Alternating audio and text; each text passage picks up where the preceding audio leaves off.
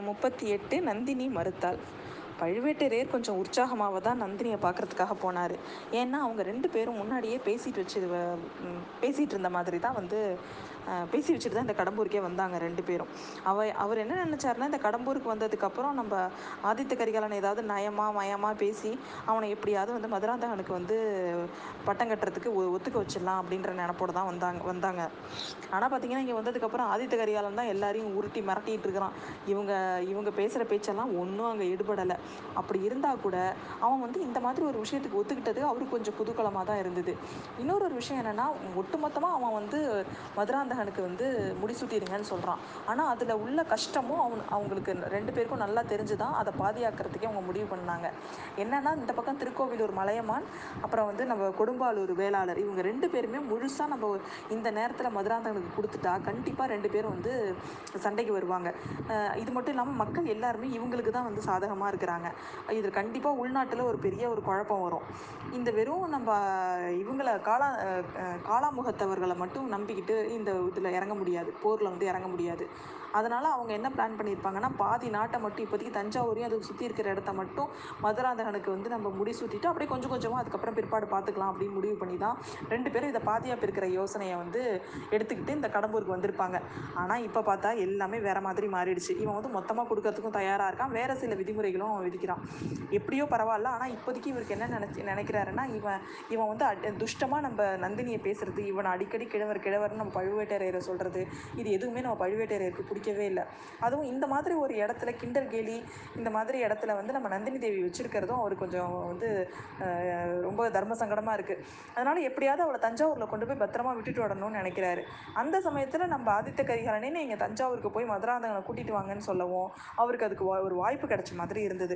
அதனால அவர் என்ன நினைக்கிறாரு? முதல்ல போய் நல்ல காரியமாக நம்ம நந்தினியை வந்து கொ- கொண்டு போய் விட்டுட்டு மதுராந்தகனை கூட்டிட்டு வரணும். ஆனால் அவருக்கு மனசுக்குள்ள இன்னும் சில ஓ- யோசனையும் இருக்கு. மதுராந்தகனை கூட்டிட்டு வந்தா இங்க இவன் வந்து உண்மையாவே பேசுறானா?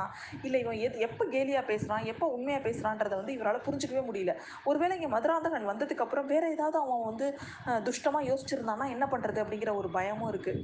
சரி என்ன ஆனாலும் பரவாயில்ல. இப்போதைக்கு நம்ம தஞ்சாவூர் போவோம். நம்ம தம்பி கிட்ட எதுவாக இருந்தாலும் நம்ம யோசனை கேட்டுப்போம். ஏன்னா அவரோட தம்பியோட யோசனைகளை அவர் ரொம்ப மதிப்பாரு. அதனால தம்பி கிட்ட யோசனை கேட்டு அதுக்கு தகுந்த மாதிரி நம்ம நடந்துப்போம் அப்படின்னு அவர் முடிவு பண்ணிட்டு கிளம்புறாரு. அப்படியே நம்ம வந்து ஒரு சின்ன ஒரு ஒரு படையையும் திரட்டி ஒருவேளை இவன் ஆதித்த கரிகாலன் ஏதாவது முரண்டு பிடிச்சா அதுக்கும் வந்து சரியான பதிலடி கொடுக்கறதுக்கும் தயாராக வந்து எல்லாம் வந்து நம்ம ஏற்பாடு பண்ணுறதுக்கு இப்போ போய் போனால் தான் சரியாக இருக்கும் அப்படின்னு முடிவு பண்ணிட்டு இதை வந்து நம்ம நந்தினி தேவி கிட்ட சொல்கிறதுக்காக அவர் ரொம்ப ஆர்வமாக போகிறாரு அங்கே போக்குள்ள பார்த்தீங்கன்னா அவரோட அறையிலேருந்து ஒரே சிரிப்பு சத்தம் வருது. ஏன்னா இவருக்கு ஆனால் அந்த சிரிப்பு சத்தம் வந்து நந்தினி தேவி இந்த மாதிரி தஞ்சாவூரில் இருக்கிறப்போ சிரிச்சதே கிடையாது. அவள் இப்படி சிரிக்கிறாளே அப்படின்னு அவருக்கு ரொம்ப ஆச்சரியமாக இருக்குது ஆனால் அந்த சிரிப்பு சத்தம் அவருக்கு அவருக்கு அவரோட மனநிலைக்கு அந்த நேரத்தில் ரொம்ப கடுப்பாக இருக்குது உள்ளே போய் பார்த்தா நம்ம மணிமேகலையும் நந்தினி தான் உட்காந்துருக்காங்க அப்புறம் கொஞ்சம் அவர் ஆசுவாசமாயிடுறாரு. மணிமேகலை அப்பயும் அடக்க முடியாமல் வாயில் கை வச்சுக்கிட்டே வெளில ஓடிடுறா இவர் வந்த உடனே. நந்தினி கிட்ட போன உடனே அவர் கேட்குறாரு என்னாச்சு? எதுக்காக ரெண்டு பேரும் இப்படி சிரிக்கிறீங்க? அப்படின்னு சொல்லிட்டு. அந்த பொண்ணு அடக்க முடியாமல் அப்படி வாயில் கை வச்சுட்டு ஓடுறாளே அப்படின்னு கேட்குறாரு நம்ம பழுவேட்டரையர். அதுக்கு உடனே நந்தினி சொல்கிறா ஆமாம் நீங்கள் வந்து அங்கே சபா மண்டபத்தில் பேசிகிட்டு இருந்ததெல்லாம் நம்ம மணிமேகலையோட அறையிலேருந்து கேட்டிருக்கு.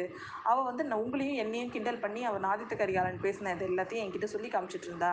அதை தான் சொல்லி அப்படி சிரிச்சிட்டு இருக்காரு அப்படின்னு சொல்கிறா அவ.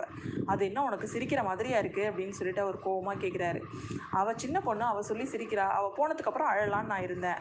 அப்படின்னு சொல்லிட்டு அவள் ரொம்ப வருத்தமாக அப்படியே கண்ணு கலங்க அப்படியே அவ அவரை பார்த்துட்டு இருக்கா. அப்படியே நல்லா நடிப்பாளே நம்ம நந்தினி தான். உடனே அவருக்கு பயங்கர கோவமாக இருக்கு. இன்னைக்கு ஒரு நாள் பார்த்து பொறுத்துக்கோ இதுக்கு மேலே இந்த மாதிரி ஒரு சூழ்நிலையில நான் உன்னை விட்டு வைக்க மாட்டேன். இன்னைக்கு ராத்திரி மட்டும் பொறுத்துக்கோ நாளைக்கு காலையில நம்ம தஞ்சாவூர் கிளம்புறோம் அப்படிங்கிறாரு அவரு.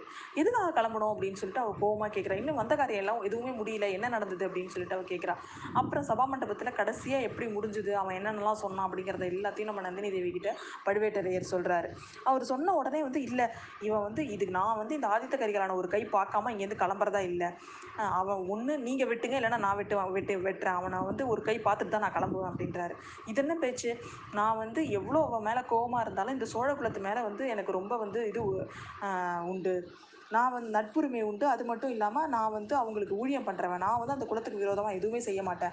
இந்த மாதிரி ஒரு வார்த்தையை கூட என்னால் கேட்க முடியல அப்படின்னு சொல்லிட்டு பழுவேட்டரையர் சொல்கிறாரு அதுக்கு உடனே நந்தினி சொல்கிறா உங்களுக்கு வேணால் நீங்கள் இருக்கலாம். உங்களுக்கு நீங்கள் வந்து விசுவாசமாக இருக்கலாம். ஆனால் எனக்கு எந்த விசுவாசமும் கிடையாது இந்த சோழர் குலத்தில்.